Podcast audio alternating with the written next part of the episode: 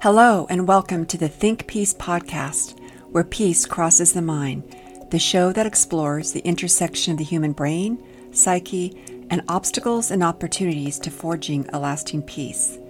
I'm your host, Colette Rausch. Our guest today is Dr. Ali Jawaid. Ali Jawaid is a senior group leader at the Center for Neuroplasticity and Brain Disorders at the Nencki Institute in Warsaw, Poland. He's heading the research group Translational Research and Neuropsychiatric Disorders, called the Trend Lab for short. He is also an adjunct professor of neurology at the University of Texas Health Science Center in Houston, Texas. Thank you very much, Ali, for joining us on the Think Peace podcast. It's such an honor to have you here. So, as we get started with our conversation, could you give our listeners a little bit of background of what got you interested in the field of trauma and epigenetics. What was the journey that led you to this work that you're doing today? Thank you. Thanks lot. It's, it's definitely a pleasure and an honor, actually, to be uh, to be present in this forum together with you. So about trauma, I think you know. So usually I get questions like, "What got you into neuroscience?" And then you could always say, "I was fascinated by neuroscience." I mean, now I would say that actually, if you think about trauma, I mean, it's also something you know, of course, very relevant, like from a humanitarian perspective, but also very intriguing. And what I learned, like, you know, during my childhood, like, you know, later on during the teenage years, you know, through different experiences, is that the way I would react to a traumatic situation would be very much dictated by how I was feeling in general. And then at the same time, one experience which was somehow stressful, you know, left its mark, would then shape whenever I would encounter a similar experience later on. And that had me like, you know, look at these things not only from like a very, you know, personal point of view, but also from a very like, you know, academic point of view. I mean, I'll, I'll give you a little example that, you know, so, so I had like a neurological illness when I was like 10, 9, 10 years old. I ended up in the hospital. I saw like, you know, how my parents were really worried for me. And in the beginning, I also was, right? But then at the same time, I was like, okay, you know, whatever is happening, it's happening. So let's start looking at things differently. Let's start looking at what's actually happening, and like you know, and then like when I became more curious about it, it was somehow less stressful, you know. Um, and then similarly, like you know, I started noticing other people, and I, I saw that they would react differently to a situation which could be traumatic. You know, there would be uh, differences even from people coming from the same family and then of course like the contribution of prior experiences. So then like you know this this was something that stayed with me over time. I went to med school and then when i was training in neuropsychiatry um, i actually ended up working on a project about post-traumatic stress disorder like a large scale study involving veterans. And then we started noticing again similarly that you know not everyone who experiences trauma develops ptsd and then like there are people who develop ptsd and then they have like many manifestations which go beyond you know the psychological manifestations. We see that they have changes in their metabolism they have like more risk of cardiovascular illnesses. So that actually you know started to somehow fit together in the sense that trauma actually is something very holistic. It is something which leaves its mark in our epigenome, which is something which leaves its mark in, in different body systems and then at the same time when i when i got further involved into the heritability of trauma it just like you know now now it, it, it feels like you know something which has applications and relevance to each and every segment you know starting from an individual to the society that, that's how i'd sum it up you know, that's really fascinating, Ali, because you were talking about a number of systems and layers. So you were talking about seeing how individuals' experiences can manifest in behaviors and health outcomes in in different types of structures. Could you talk a little bit about the intersection of neuroscience and trauma and how as you mentioned there were certain physical, you know, psychological different aspects that seem to be affected. Could you just for kind of a basic explanation of how those things work with the brain and the nervous system and our interaction with our environment and what that looks like from a neuroscience standpoint? So, like you know, when, we talk about neuroscience, we look at some some of the very like quintessential processes, like you know, which which are fundamental to it. One of the one of those is memory, right? I mean, like the, the, the primate brain or like mammalian brain, it is like fascinating because we have the ability to learn. And when we think about trauma, what we see is like a very unique kind of manifestation of this memory that, you know, people, individuals, or sometimes even communities, they undergo trauma. And it seems like, you know, the trauma leaves the signature. And then it can be, you know, it's, it's as if we are learning how to be helpless. We are learning how to be in a, in a traumatic situation. And then at the same time, like, you know, the way it is affecting our factual understanding of the traumatic event can sometimes be even dampened, you know. So, like, you know, when we look at people with PTSD, they recall the traumatic experience, you know, unfortunately. They relive the trauma many times, even when the traumatic exposure is over. But at the same time, when you ask them about, you know, what was actually happening at a, from a factual point of view around the traumatic event, they have what we call traumatic amnesia. So it seems like the rational memories are somewhat getting suppressed and the emotional memories are getting enhanced. And that causes a lot of suffering. So if we think about it again it shows that you know there are different parts of the brain you know with emotional regulation with regulation of memory and then some parts of the brain affect other body systems through hormonal input or neurotransmitter input. It seems all of those are being affected by this single exposure you know which again like i said could be at an individual level or could be at a whole you talked about really looking at this as a holistic picture. Could you talk a little bit about the research that you have been doing in, you know, what has been called epigenetics, looking at intergenerational trauma? What is that from a, you know, from a neuroscience standpoint? And then how does that impact and how does that play out in the lives of humans in everyday interaction? Absolutely, yeah. So to put it simply, like you know, like if we if we go into more like high school level biology, so we all know that there is a genetic code, right, which are these four alphabets, which is common, you know, among all living beings. And then the way this code actually manifests into things like behavior, into things like, you know, appearance, into things like, you know, everything which we do is based on eventually the proteins which we have. So in between those that GN, uh, DNA code and the proteins, there are many layers of regulation, and the nature has kept the system like you know very malleable.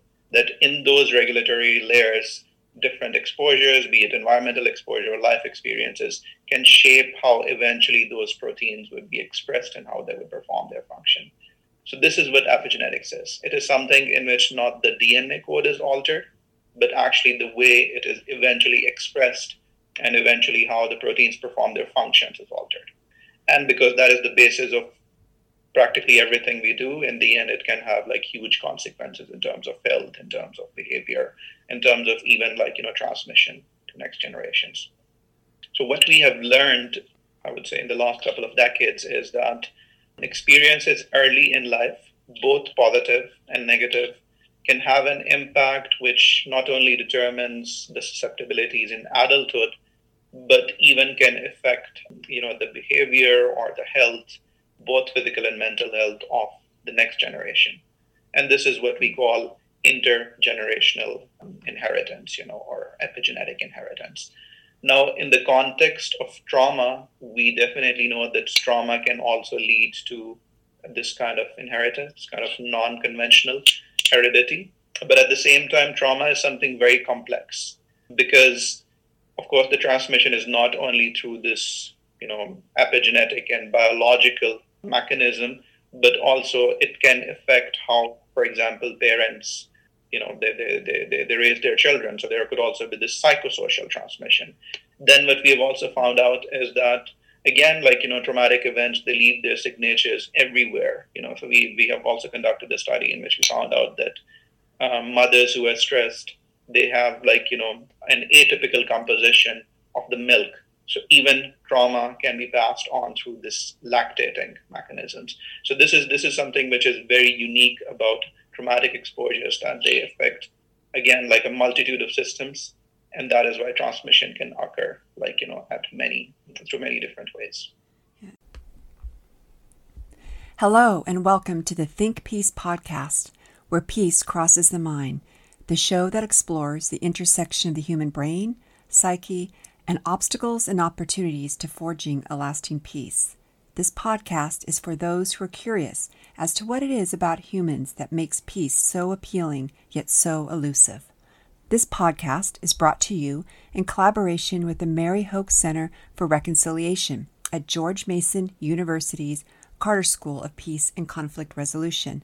I'm your host, Colette Rausch, and today we're going to talk about intergenerational trauma, the neuroscience research around it, its impact on families and society, and the neuroscience research on its transmission and potential ways to address its impact. Our guest today is Dr. Ali Jawaid. Ali Jawaid is a senior group leader at the Center for Neuroplasticity and Brain Disorders at the Nencki Institute in Warsaw, Poland. He is heading the research group Translational Research and Neuropsychiatric Disorders, or called the Trend Lab for short. He is also an adjunct professor of neurology at the University of Texas Health Science Center in Houston, Texas. He is a medical doctor and has a PhD with training in both clinical and basic neuroscience. An alumnus of Aga Khan University in Pakistan, Baylor College of Medicine in the U.S., and the University of Zurich in Switzerland. His research focuses on the interplay between epigenetic and metabolic factors in pathogenesis and inheritance of brain disorders. Relationships? Absolutely. Yeah. So, in case of intergenerational trauma, we again have to think that it's not only the individual who's affected, but also, like, you know, the whole community gets affected by that.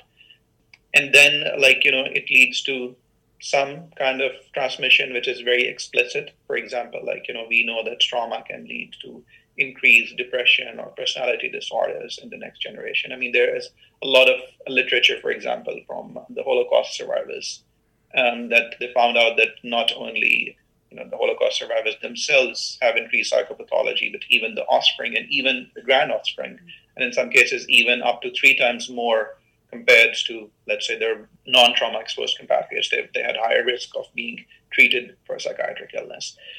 Now, like what we also have to consider is that, as as I mentioned, trauma leads to this memory, and this can be transmitted within the members of the family, right? So imagine, like you know, if the grandparent underwent something traumatic. Now there is, of course, a biological element of that transmission which would have led to increased susceptibility to depression.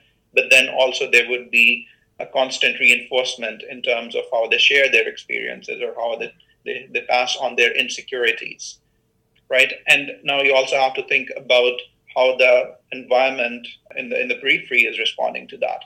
Now, if we go into, for example, um, trauma faced by, let's say, uh, like colored races, right?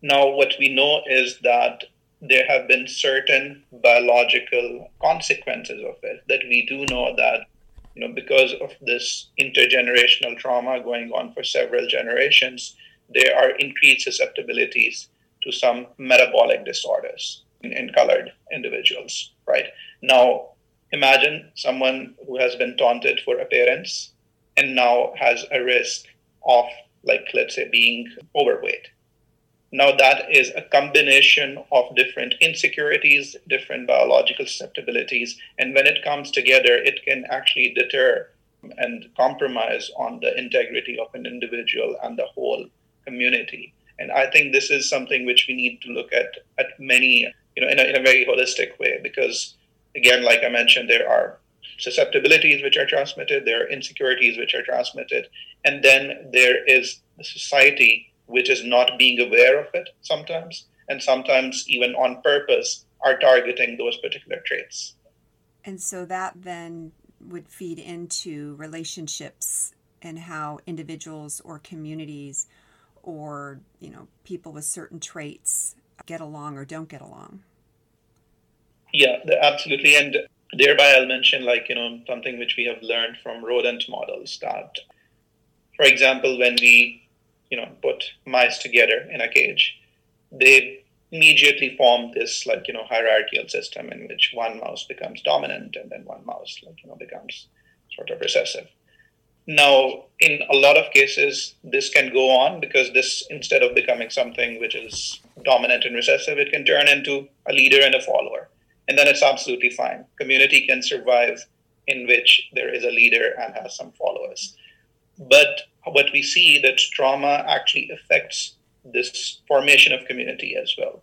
Because if there is an extreme of traumatic exposure in the in the recessive mouse, then it would become like you know completely, I would say non-compliant, not exactly aggressive, but would not be able to fit in socially. You know, the social interactions go down, the the ability to live in this community structure would be impaired, and because of that, it would only increase to further cycles of violence, further cycles of aggression from the other sides. So definitely, it is affecting you know this formation of community, and that is how relationships get affected as well. Now, if we go into humans, what we do know is that relationship conflicts, you know, cases of domestic violence, they can also be higher in these communities which have been traumatized externally. And because the sensitivities can become like, you know, very prominent. Even, for example, like, you know, again, going back to this racial trauma, sometimes the sensitivities can be higher because of past experiences, and even acts of microaggression can leave a stronger impact. So, when you talk about microaggression, racial trauma, and from the outside, how certain groups of people, depending upon their characteristics, may be treated in a way that then can have a traumatic effect.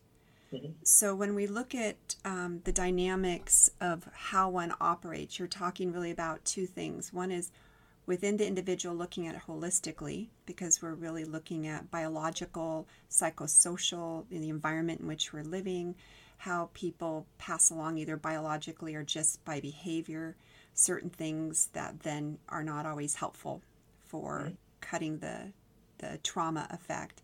But you're also talking about externally there needs to be that needs to structurally be looked at also because even if the individual and the family is doing, which is important, what they can do, and we'll talk a little bit about that in a minute, that they can do to to try to prevent the trauma or as long as there's that external component, then that's still going to be in the system, so to speak, of society. Is that what you're talking about? That it's an inside and an outside job, so to speak? Yeah, yeah, definitely. I mean, there there are factors with you know which are involved externally as well as internally and like the internal factors as you as you very rightly mentioned they, they can be controlled right i mean like for example an individual who has experienced trauma you know can undergo therapy to lessen the impact if we talk about this epigenetic transmission they can undergo this preconception evaluation to see um, you know if there are changes in their in their germ cells which could lead to susceptibilities in the offspring. So there are definitely things which can be done at the individual level. But at the level of the society, I mean, unless this external insult, as, as I would call it, unless this external insult is stopped, then you know this cycle can just you know it could just keep on getting perpetuated. Because the external stimuli they will bring up you know it's like to put, to put it in like a very layman terminology it's like rubbing salts on the wounds. You're not allowing the wounds to actually heal. And if they keep on like seeping it's just like one trauma getting added onto another one. You had written about in the book chapter in the neuroscience and peace building manuscript that we worked on together and we talked about um, some of the research you talked about some of the things the windows of opportunity you talked a little bit about some work that you had done in a refugee camp so, a lot of the things that you're talking about, one might say, wow, we're doomed. We're, we're doomed as a human species because the cycles of trauma, biologically, you know, socially, and inside outside just keeps churning and churning. But you mentioned just a few minutes ago that there are some interventions that can be helpful. Can you talk a little bit about what you experienced either through research or practice or what you what you found are some of the things in the periods that are that are most helpful that that can be done at least as we talked about at the individual and the immediate family level right so at the at the individual and at the smaller community level one intervention for which we do have scientific evidence now one intervention which could be helpful is environmental enrichment so this is environmental enrichment you know it's, it's a very broad term but like if i simplify it, it it's it's basically given giving a nurturing environment to the individual who has been exposed to trauma. Now, that nurturing could be, for example, uh, in cases of children who lost their parents, it can be in the in the form of like foster therapy. In in cases of like you know people who have been abused, again, it could be in the form of like you know them receiving, you know, like positive psychological based interventions. In terms of like communities which have undergone a traumatic event, it could be putting them in a place where they feel safe. And in all of those, it has to com- be combined with the possibilities for multimodality cognitive stimulation. So I would say, for example, it would be being in an environment where you are heard, where you are taught about positivity, where you see from your eyes, like, you know, positive environment, like, you know, where you feel secure, where you're given like food which you enjoy. So if you have this multimodality stimulation, it would definitely lessen the impact. And what we do know from animal studies is that um, even this epigenetic inheritance, it can be partially reversed through this environment enrichment. So in animals, what we do is that, you know, we turn the cages of mice who have been exposed um, to, to a trauma before into these little play- playgrounds where they play certain games, they are rewarded for it. So again, it's giving them a positive, nurturing environment.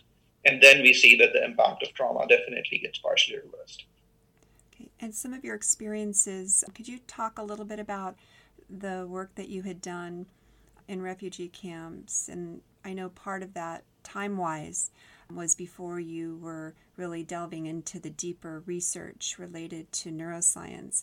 And so I'm just curious about the story about that. You know, what, what you were experiencing and how in a way did that lead to to more research and how what you know now how how might that inform some of the work that you know we might do with refugee populations or communities that have suffered in a way that has caused traumatic effects internally and then very likely continued externally.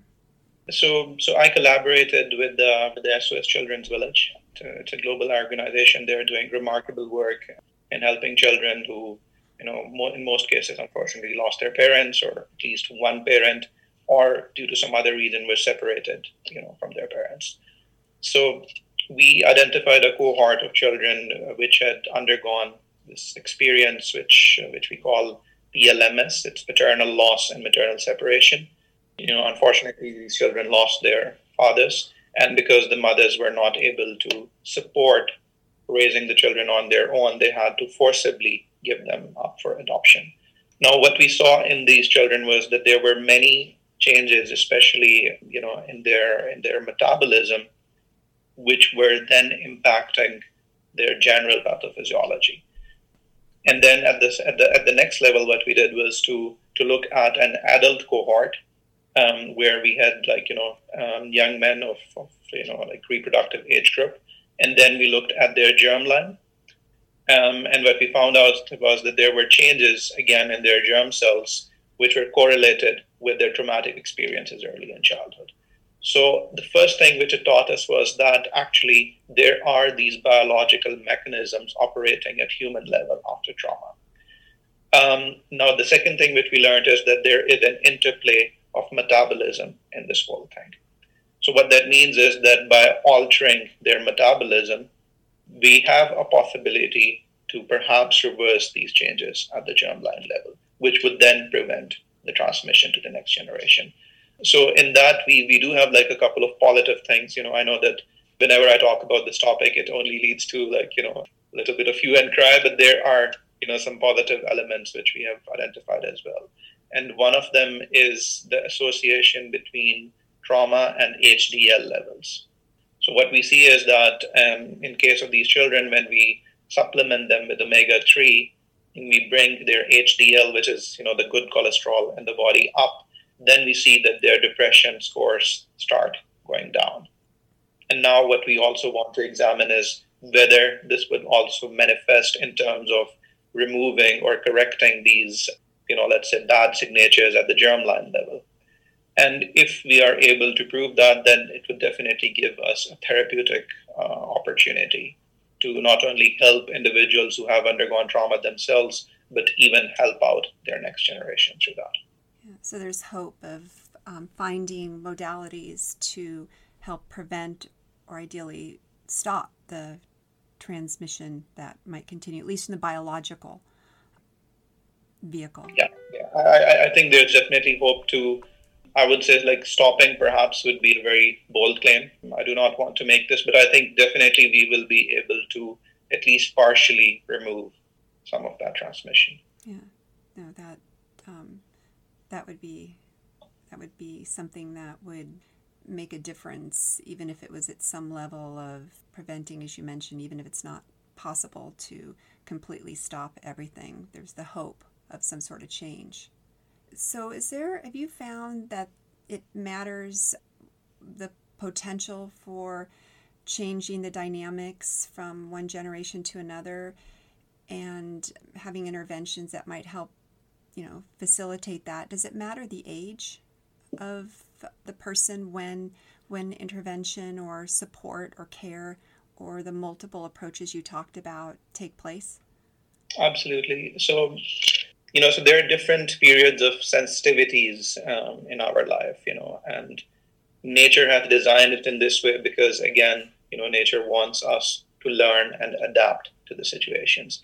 So, for example, like, you know, our brain is way more susceptible, you know, to any kind of nurturing in the beginning of life than there is, again, a period of sensitivity during adolescence. And that is where harmful exposures can leave a bigger impact. And that is also where corrective regimes can be also most beneficial. So there is a huge importance of early intervention. You know, so again, like you know, what we need to do, um, you know, like in, in our schools and the clinics, is to have this high level of sensitivity and special screening procedures in which we can identify vulnerable populations.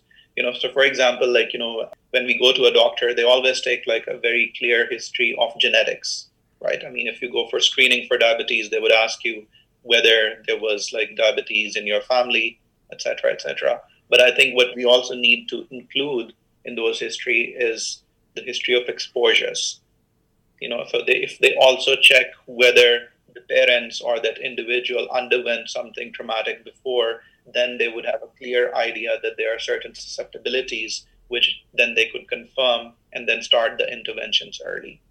And similarly, for example, talking about this, this HDL thing, you know, the good cholesterol thing. If that is a potential mechanism, then of course we can start corrective regimes early in those individuals. Again, like we have to find therapies like omega three, which which is like you know least harmful and actually you know can be taken as a supplement by by anyone who's concerned about health. And those corrective regimes would then like you know lessen the negative signatures which they are carrying because of the traumatic events and then also remove this transmission of further susceptibilities. Now, if we have like a holistic way of detecting and intervening early, then of course we'll be able to make a bigger impact. When you talk about early um, intervention, and then you talked about the next period during adolescence, what age ranges are you talking about? So there is the period of like adolescence, and even during that, you know, there is this period where you know we call it the slow growth period. It is between nine to eleven years for girls, and it is between like I would say twelve to around about fifteen, depends on you know like whether you're Caucasian or not, but it is roughly that period. That is where the susceptibilities are pretty high, and that is again where you know the the benefits of an intervention would be pretty high as well. So I think these are the age ranges which we need to keep in mind.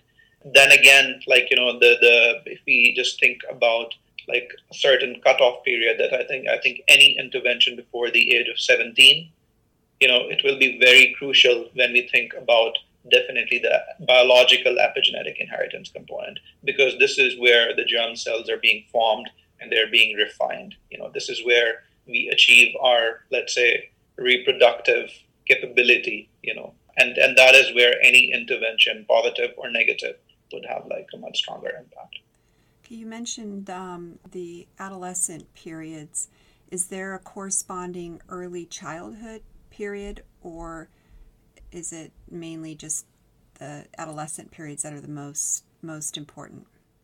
So a lot of times what we know is that whatever happens also in early childhood can then impact on the susceptibility towards stressful experiences which which can occur in early adulthood or adolescence. You know, so there is this two hit theory that if there is trauma early in life, then the susceptibility to be affected by trauma, you know, a little later in life would be much higher. So this is where, like, you know, it's very important then, of course, to also focus on this period during early childhood. I think at this point, like, you know, from the evidence I've seen, that has not been defined. Mm-hmm. But what I could speculate is, is that, like, you know, the formative years, like, you know, up to like the first five years, they could be very crucial uh, for sure. Because for some of this time, also, you know, the, the stem cells in the brain which we have, which which lead to formation of neurons. They're very active. Again, some parts of the brain can be more vulnerable because they are not completely covered by. You know, we have this sheath called myelin. It's like a protective sheath that is not fully formed. So again, I think this time could be like very uh, crucial. And I appreciate very much what you're talking about earlier. That ideally, there would be a screening that would look at matters that could have contributed to a traumatic effect that is occurring with the individual. What if you were able to write the ideal vision of how the the work that you and your colleagues are doing in this field and you were to create that and make it be what would that look like so I think something like that also exists. Like, you know, at least some part of it is it is like, you know, there can be these genograms in which we can track trauma. Like, you know, for example, like an individual goes to, you know, clinic or goes to like a setting where, you know, they are doing a health screening, then what they could do is that similar to how they make these, you know, family diagrams and they look at like, you know, genetic disorders, they can do something similar for epigenetic exposures, you know, epigenetic exposures like trauma, like obesity, etc., etc. And then looking at that, you can form an algorithm which can then predict, okay, what is the likelihood of this person getting affected, and what are the things we need to screen for and be aware of. And then based on that, we can cover, you know, this this part of life starting from childhood till adulthood. Now, during adulthood, when that person starts thinking about having a family, then I think based on whatever we have identified, you know, from animal studies, which we have then validated into humans, there could be a testing of the germ cells, right? Now, in case of males, it would be easier because it's easier, it's more tractable to uh, to get access to to the germ cells in case of males. So at least in those cases, you know, it can be like you know their their germ, like the germ cells can be screened for these negative signatures of trauma which are present. And then based on some of these interventions you know which which we have identified or semi identified they could undergo like you know a corrective program right? They could undergo like you know for example if we see that there are these negative changes in the germline they could undergo like you know a program involving exercise involving some supplementation involving psychotherapy for a year or two. And then only when we see that those signatures have been partially corrected, at least, they can then go and have a family. Now, in cases where none of that could be achieved, we can then think of the offspring generation. Like, you know, we can look at children when they go to school, when they go to their pediatrician, you know, histories of trauma exposures in their parents could be taken into equation. And based on that, a program could be started where the susceptibilities which they have received from their parents could be again partially mitigated through interventions. So this is how i would imagine just change like the whole way you know we deal with with, with, with treating patients. And we are already doing that in case of genetics right? I mean we do know for example that now we have identified mutations which show risk let's say for breast cancer and in those cases, people do undergo mastectomies even prophylactically, even before the cancer has started. So we can do something similar again at the level of this trauma exposure and epigenetics. That is that is my vision about it. Yeah, so it's normalizing this and understanding that it has a biological effect on our health, much like you know we get tested for our cholesterol levels, or as you mentioned, whether there's a breast cancer potential within our system. So normalizing it, because as you'd mentioned earlier, so much of it is connected with um, you know the brain, the body, our genes, our health, our behavior. It's also integrated. This would be another piece of data that would help us as the other pieces that all are fitting together for our general overall health. Could you describe? Um, you talked about Holocaust victims. I want to just go back to that point. Has there been research conducted in other areas where there has been violent conflict and its effect um, within intergenerational trauma context? And also, you talked about you know separation of children and the profound effect, you know, refugee situations. Can you just talk a little bit about research in other conflict zones and effect on individuals and children? So there has been, like, definitely there is a lot of research. There's a lot of psychology research about also, like, you know, this transmission of intergenerational trauma in Black Americans, uh, in Native Americans, even in uh, Native Canadians. There are a couple of studies on that. But what, what I believe is that there is still a lack of you know these biological mechanisms. There haven't been enough studies which have looked at these epigenetic marks and these biological mechanisms which are operating besides you know the obvious effects on psychology. That is where like you know we I myself like you know I'm starting a couple of programs where where we will look at you know which component of this transmission is you know psychological versus which component of this transmission is actually biological together with some collaborators in Bosnia, uh, we have started now a study in which we are looking at, you know, it's, it's actually the first study of its kind in which we are looking at two generations, not only the individuals who were directly exposed to genocide during the Bosnian Serbian War, but also their children, because, you know, that happened in mid 90s, early to mid 90s. So a lot of these individuals have families of their own.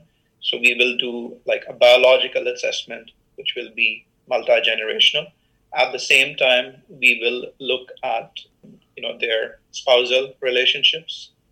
There will be like you know uh, a component of complete psychological transmission element versus a component of you know this biological transmission. So I think there are definitely many populations around the world which have experienced this intergenerational trauma. What we just need to do is to invest more into it at the academic level and find ways to support them and help them. Thank you very much. And the, the last question I have relates to if you were to create an ideal group to work on these issues, because there's a, you know, you mentioned the holistic need. If you were to put together a team to conduct research or try to solve some of these challenges around the world with divisions amongst individuals, you know, poor health outcomes, cycles of violence, what would that team look like?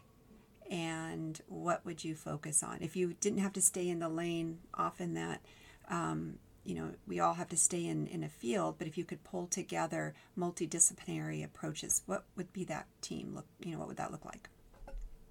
I think like because trauma itself is holistic, the team would also need to be very holistic, right? So, I mean, I think we have to consider a team where there will be, you know, neuroscientists, experts on metabolism, like, you know, uh, colleagues from psychology, medical doctors, pediatricians, reproductive health experts. But at the same time, we would need a structure which is like more supportive at like, you know, at a managerial organizational level as well we would need support of peace builders and and and uh, definitely lawyers. And what we also need is some kind of lobbying for such initiatives, because again, like you know, what we need to understand is that this is not a political matter anymore. This is something which is affecting you know the psychology, the identity, the biology of humans generation after generation so I, I, I hope that one day we actually have like, you know, big organizations like UNICEF, UN actually devoting some effort into it or some countries taking the lead and coming forward and forming these like large units of experts who can then tackle these issues holistically. And again, like, you know, I think just the way the world is going, right? I mean, besides COVID and climate change, I think this is another very important threat which we are facing and which we need to counter.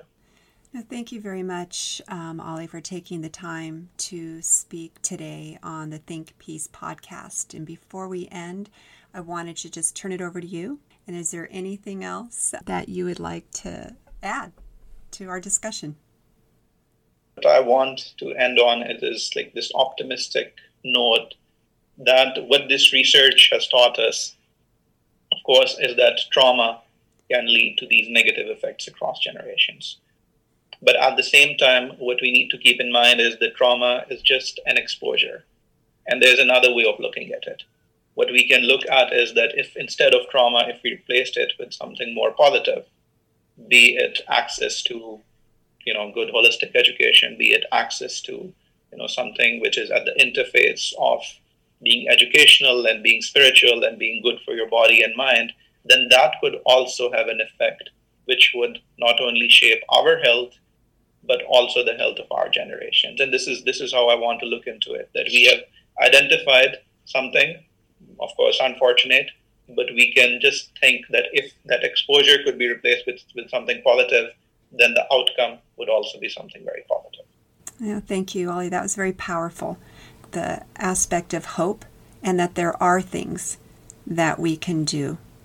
And I, I love that, taking the positive and in essence, rewiring in some way the exposures that may have been negative. So I, I really appreciate that vision, and I hope that to, hope that to come um, forward in, in the in the near future. So thank you again, and um, again, thank you for joining Peace Podcast. Thank you. Thank you very much.